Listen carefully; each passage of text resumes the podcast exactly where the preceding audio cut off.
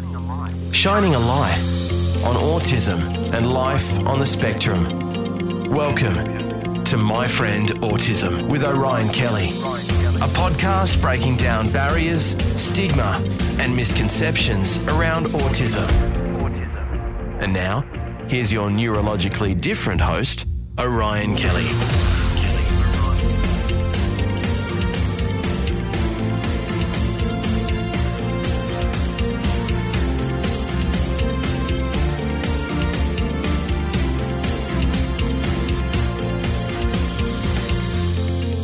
Welcome. Thank you so much for listening to My Friend Autism. I'm Orion Kelly and I'm autistic.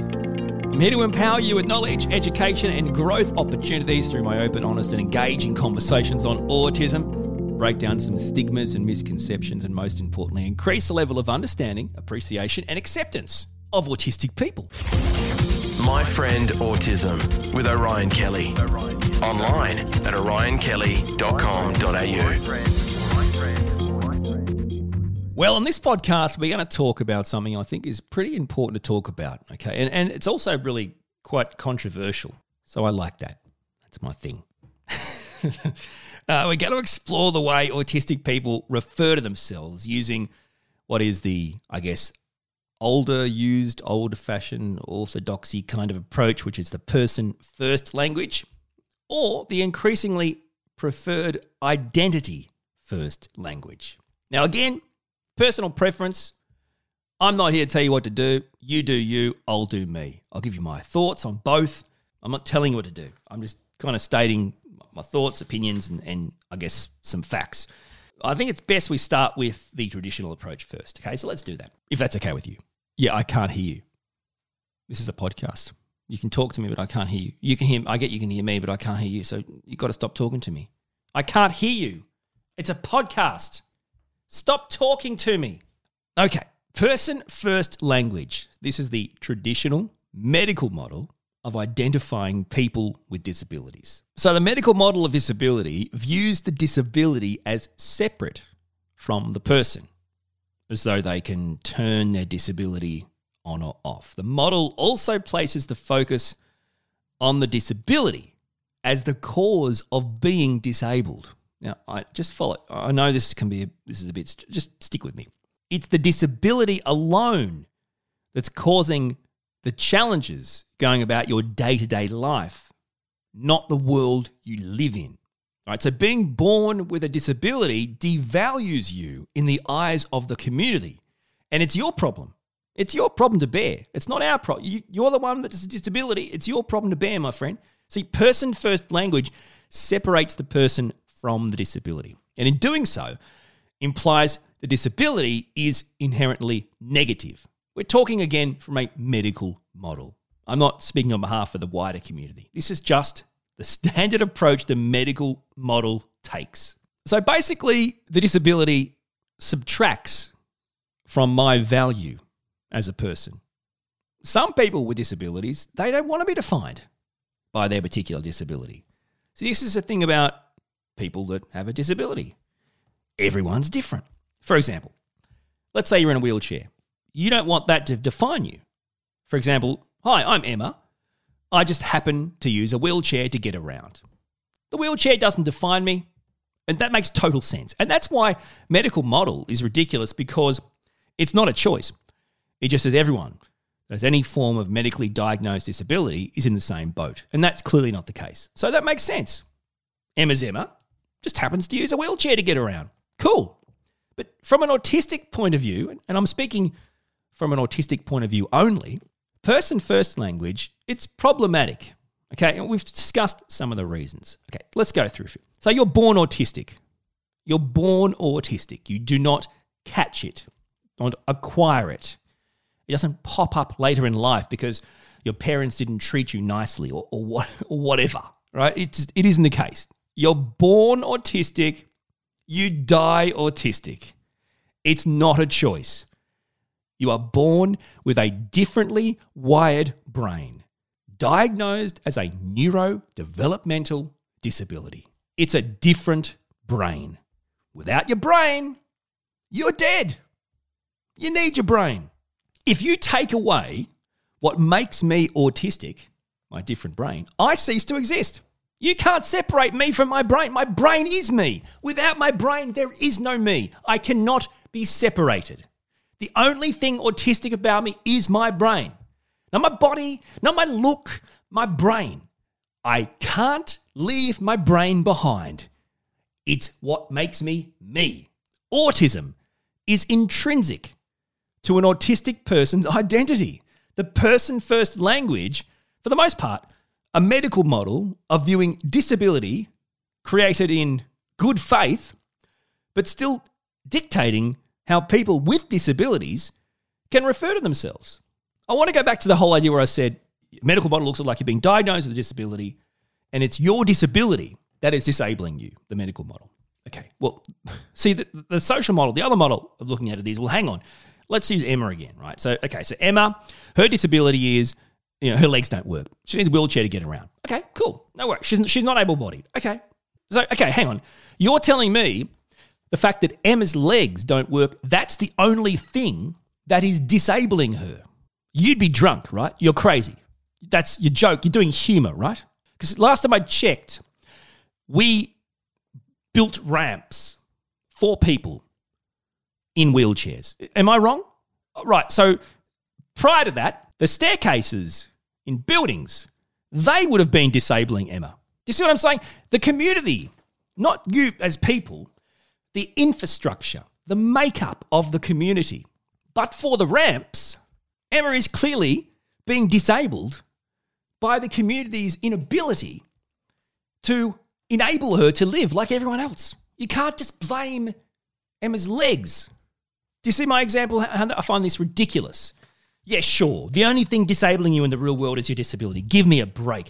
If you can't live in the real world with inclusive opportunities, inclusive structures and supports to enable you, instead disable you, it's got nothing to do with your disability. It's, it's, this, the world at large is part of the disabling effect on you, right? I, I'm not saying it's, it's all, sure. Your disability is clearly, clearly causing some, some concerns for your ability to be included in mainstream, you know, civilization. But but for those ramps, right, you're stuffed. So it's people not building ramps that's disabling you in Emma's case. Now, as an autistic person, it's no different for us. Just being autistic isn't the reason why we feel disabled in the community. No, it's because there are little to no inclusive structures and supports in mainstream workplaces, schools, real life that can, can understand where autistic people are coming from and help them through it. And like I said, Emma doesn't want to be defined. Emma's a made-up character, by the way. Emma doesn't want to be defined by her wheelchair. Totally understand. Because every person's different. Every disability is different. But for me, now this is where it becomes controversial. And can I be frank? I appreciate every single person on the planet listening to my podcast and sharing it. I do. And I, in no way am I trying to offend anyone. And I want to be really clear. I'm married to a neurotypical woman. I have a seven-year-old autistic son. So I'm not only an autistic adult, I'm an autistic husband, and I'm an autistic dad of an autistic son. So I speak I speak from many angles here. I'm a parent of an autistic kid. I know what it's like. It's challenging, and I understand the intentions of parents of autistic kids, those parents being not diagnosed or, if you ask me, undiagnosed, because genetically one of the parents is likely autistic. Or the grandparents. I mean, seriously. They don't just pop out of nowhere. Anyway, the neurotypical undiagnosed parents have a real issue with what they like to call putting a label on their child. Now, I think, again, this is this is drawn from the medical model. The medical model, and even in medical school, they're still teaching medical students the medical model. For example, don't say Orion is autistic. Say Orion has autism. Just they're teaching medical students in medical school still. If you're diagnosing a dude, like let's say Orion comes in, you say, you di- yep, mate, I'm, yep, you're right. You have autism. You're not. Don't say he's autistic. God's sakes, don't say he's autistic. Don't define him. Don't label him. Just say he has autism, okay? Just tell him it's like a backpack. You pick it up, you take it to school, you take it to work, you bring it home, you put your backpack down, and then you're not so autistic for a while, right? You got it, you just have to carry it around. Yeah, I don't have autism. I don't have autism.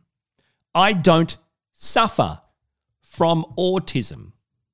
I'm not living with autism. I'm autistic. Come on, guys. This isn't even an argument anymore. The only thing that makes you autistic is your brain.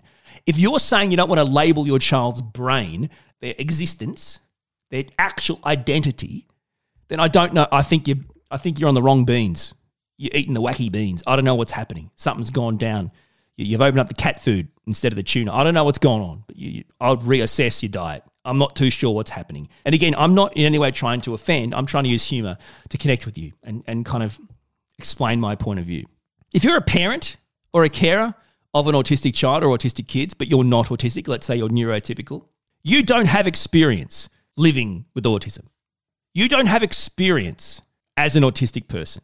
I, I hear this all the time. Oh, look, I, I know what it's like to live with autism. No, you hang on.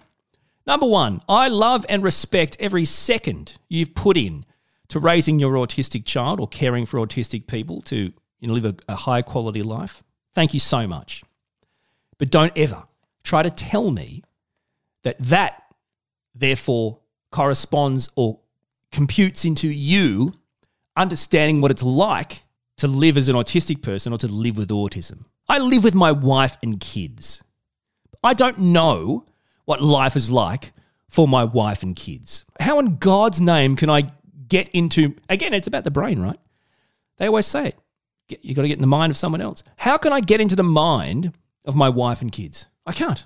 I can only get into my mind, which is me, my identity. That's, if I've got an autistic brain, that's the only thing that makes me autistic, then I'm autistic. I don't have autism. I'm not living with autism. I'm living with my cat Daisy, my wife, and my two kids. So that's the person first model. In a nutshell, after a ten minute rant, the person first model. I'm Orion and I have autism. That's the person first model. Let's move on. Identity first. Now, this is the increasingly preferred method for autistic people to identify. Identity first language, it views a person's disability as who they are. Again, it's everyone's own choice, dependent on their own thoughts and their own disability to choose how they wish to identify. Totally respect that. Identity first language views a person's disability as who they are, rather than a problem, a disease, a disorder that needs to be fixed or cured. Now think about that. Emma again. Emma doesn't want to be defined. Why would she? She uses the wheelchair to get around, but she's not defined by the fact that her legs don't work, right? So she's Emma and she uses the wheelchair. Okay, cool. But as an autistic person, if I'm using person first language, which we talked about, and I say, I'm Orion, I have autism, I have autism spectrum disorder, right? That seems like something that uh, either could be addressed, fixed. Some people talk about this ridiculous idea that you could cure autism. It's not true. People have talked about eradicating autism, D N A and genetics and all these types of things. By using identity first language and saying my my disability is who I am and it isn't a problem or a disorder or a disease or something that tells everyone else that I need to be fixed, I think by saying I'm Orion, I'm autistic. It validates an individual's ability to grow, thrive and to live a meaningful life. Now, it also tells the world that we're not ashamed of our disability. Again, some people with disabilities, they don't want to be defined by their particular disability. That's one hundred percent your choice. I'm both talking from an autistic point of view and from my own perspective. Clearly, it's my podcast. However, I really think person-first language has survived for so long in part due to neurotypical parents of autistic kids wanting the world to know how hard it is for them to care for an autistic child rather than to highlight ways to make the quality of life better for their autistic child. In other words, a way of looking good or gaining sympathy from the community. You know, like life is so hard having a child with autism. Seriously, you are not the one who's autistic. Your, your child or your partner, they're autistic. You think life's hard for you, you can turn it on and off. You go to sleep, you go to work. You, you can't escape being autistic if you are autistic. In addition to that, you're not the one living your life every day, every day, every day in a world that's not built for you, not set up in a way that's even helpful for you as an autistic person. I guess what I'm saying is, and I, I understand it's not, I'm not trying to be offensive or controversial, but, but frankly, I, I'm an autistic person, frankly. If you're not autistic, you do not have the right telling an autistic person how to refer to themselves. Now, I guess you can chime in and go, but you know, she, he, they're, they're kids. What am I supposed to do? Well, you could ask them. This is the other thing.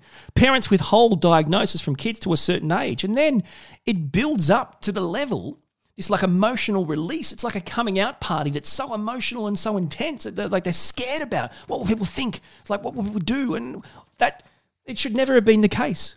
You sh- it should have just, here's a diagnosis, explain it to them in the way that's helpful, and then let the world know in whatever way works for that particular person, autistic person, but don't withhold it like it's some sort of dirty secret. You know, being autistic is a different way of viewing, experiencing, and interacting with the world around us. It's, it's not an impairment. It's not a negative experience. It's a different experience.